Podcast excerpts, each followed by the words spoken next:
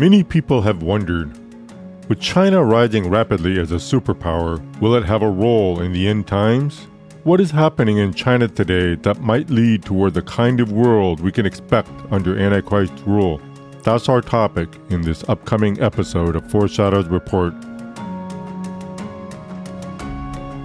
Welcome to Foreshadows Report, a podcast in which we learn how we can keep watch and find hope as we grow in our understanding of Bible prophecy.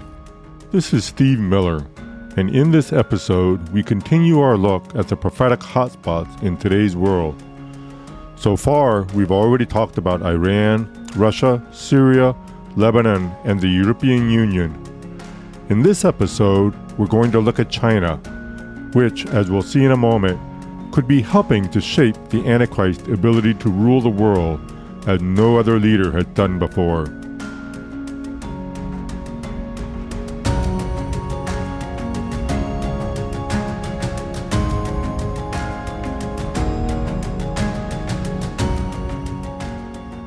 In recent decades, China's rise to a world superpower status has been nothing short of amazing.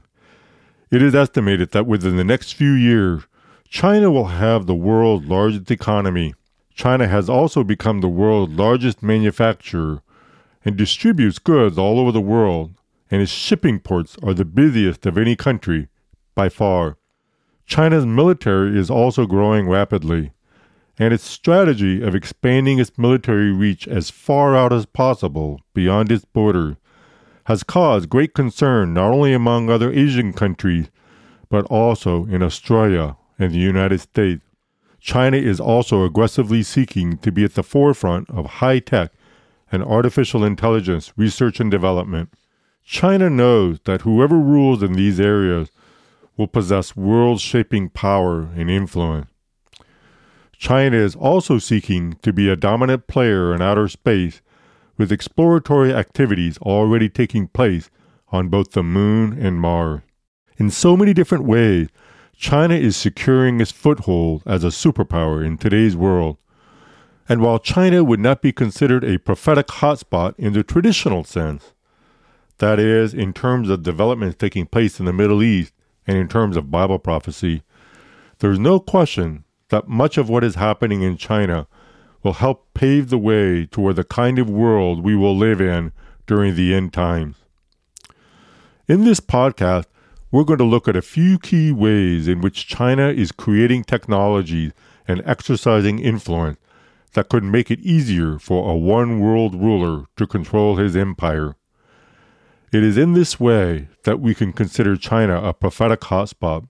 For example, the Chinese Communist Party is earnestly making use of high tech and artificial intelligence in order to exercise greater power over its people.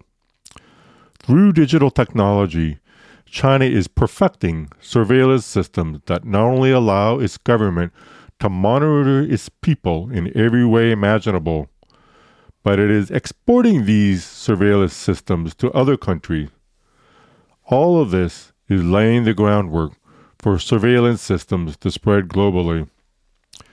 China itself has created the most sophisticated surveillance state ever. The extent to which Chinese authorities can monitor and control their citizens is extraordinary. By 2020, the total number of surveillance cameras in China was estimated to be 626 million, and this number continues to grow. The goal is to create a network so pervasive that there is no place anyone can hide from the eyes of the government. Surveillance is also done by keeping a very watchful eye over everything that happens online. Internet authorities in China scrutinize all content that appears online. This is done through what is famously known as the Great Firewall. This censorship system restricts content and blocks access to many foreign websites. Surveillance algorithms and AI systems are used to monitor and digitally analyze huge volumes of information and flag any content that the Chinese government considers to be inappropriate, illegal, or a threat to Chinese sovereignty. Chinese authorities can also require smartphone users to install logging software on their devices that tracks all video, audio, and text stored on their phones or accessed online. And by law, all the large app providers in China are legally required to keep logs of all the internet activities of their users. And the Chinese government can, on demand, ask for the identity of any user along with their record going back for 60 days. All of this makes China the most advanced digital dictatorship in the world. Between its highly advanced surveillance systems and its all pervasive internet tracking and censorship, there truly is no place for anyone to hide. Technology is at the heart of China's vision for becoming the most perfect totalitarian state, and we can be certain that this kind of technology will be used by the Antichrist when he endeavors to exercise complete control over all his subjects. It would not be surprising at all if the Antichrist were to lift some of his surveillance technology ideas from China's playbook. Then there's China's social credit system, the first of its kind in the world. Never before has a country created such an all encompassing program for keeping an eye on its people and rewarding good behavior and punishing bad. The Chinese government's goal is to have every person in China logged into this system, and companies and organizations will be monitored as well. Participation is mandatory. Each person is given a starting score, from which point they can go up or down. Those who gain points are given rewards and benefits, and those whose score goes downward are shamed or blacklisted. Points are earned or subtracted through personal apps, through data compiled from government surveillance systems, and through the watchful eyes of others. Yes, your neighbors can keep track of you and contribute to or take away from your score. Your score determines the level of access you can obtain to government services, schools, and businesses. You are either permitted or denied access to different opportunities available to you. A good score will mean benefits, discounts, and bonuses. By contrast, a low score can mean that you'll be denied public access, government services, or the right to use transportation services. Because all of this is done digitally, your status in the social credit system can be verified in real time, automatically triggering mechanisms that decide whether to reward you or punish you in real time as well. The purpose of this social credit system is to force all people toward total compliance, is forced assimilation, Either you go along with your government overlords or else. This is the ultimate form of social control, and other countries are already researching their options for putting into place social credit systems that relate to a person's cooperation with environmental regulations. While governments will tout environmental social credit systems as being good for the environment, in the long run, there is nothing to stop a government from expanding its use of social credit and applying it to every area of life, as done in China. The system that we see in China today may very well be a foreshadow of the kind of social management system that the Antichrist will use to enforce absolute loyalty to his rule. Then we have China's Belt and Road Initiative, or BRI. Through BRI, China offers loans to other countries that want to do major infrastructure projects, such as railroads, highways, harbor, communication systems, and high tech development. Many countries all over the globe are too poor to be able to do such expensive projects on their own. And China says, We'll give you loans and we'll bring you the know how so that you can become a more developed nation. Through BRI, China has created a remarkable level of industrial growth in underdeveloped nations. Nearly 140 countries have asked for China's help, and this includes most of Africa, large parts of South America, and many parts of Asia, and even portions of Europe. China's BRI projects impact nearly two thirds of the world's population. At the same time that China has lifted up so many struggling countries, it has spread its economic and political clout. All of this development comes at a cost loans are secured from Chinese banks, and supplies are brought in from Chinese companies. Chinese workers oversee the projects, and China stays involved to help maintain whatever is developed. The countries who sign up for this help end up becoming indebted to China, and they surrender a certain level of access and control to their country over to China. Through the Belt and Road Initiative, the Chinese Communist Party has created foothold in other areas that can easily open the door for China to exert political or military control over a country. Through BRI, China is speeding up globalization. It has filled a major void that the Western world has left largely unfilled. China is providing sorely needed infrastructure and technology, and in this way, the Chinese Communist Party has come to wield great power and influence over much of the world. All of this infrastructure work and increased connectivity will make it more easily possible for a future one world government to network everyone all over the globe. Next, let's look at China's new digital currency, the digital yuan. The People's Bank of China has introduced the world's first state backed digital currency, which is designed to replace all cash used in the nation and to discourage the use of cryptocurrencies. Because China is such a huge economic power, this is contributing toward putting the world on the fast track toward an all digital economy. There are people who say that China's proposed central bank digital currency has the potential to reshape the global financial system, and we're already seeing it happen. Right now, more than 90% of the world's central banks are at varying levels of research on how to use digital currencies, and there are several countries that have already put digital currency systems into place. Back in March 2022, the U.S. government began to do research on what it would take to create a digital dollar that would be issued and monitored by the government. The way all of this works is that every person is given a digital wallet. Payments are made into or taken out of this wallet, all under the supervision of a central bank. And because central banks work with the government, this means that ultimately the government has the ability to open or close your digital wallet. So let's say your social credit score goes below a certain point and the government decides to turn off access to your digital wallet. This is the kind of future we are headed toward, where the government can control your ability to buy and sell or to make a living. All of this is putting us on the path to what we see described in Revelation chapter 13, where we read about the Antichrist one world economic system. He will have total control over people's ability to carry out transactions, and anyone who did not cooperate with the government will not be able to make a living. Finally, in recent years, China has increased its influence over the Middle East.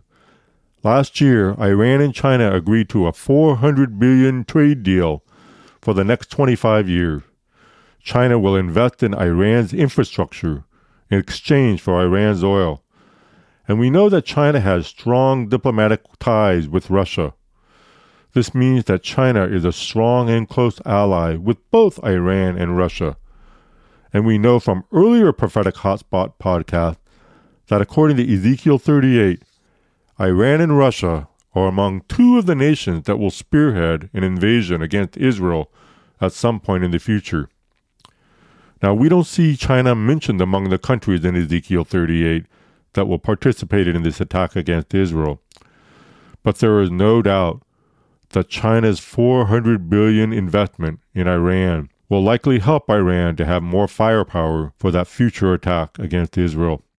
So these are some of the ways that China is helping to pave the path toward a more totalitarian world. It has created blueprints and working models that can easily be used by any government that desires to have greater control over its people.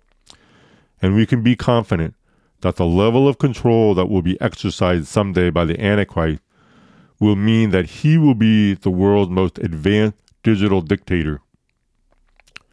Now it's time for us to address an important question. Is China mentioned at all in Bible prophecy?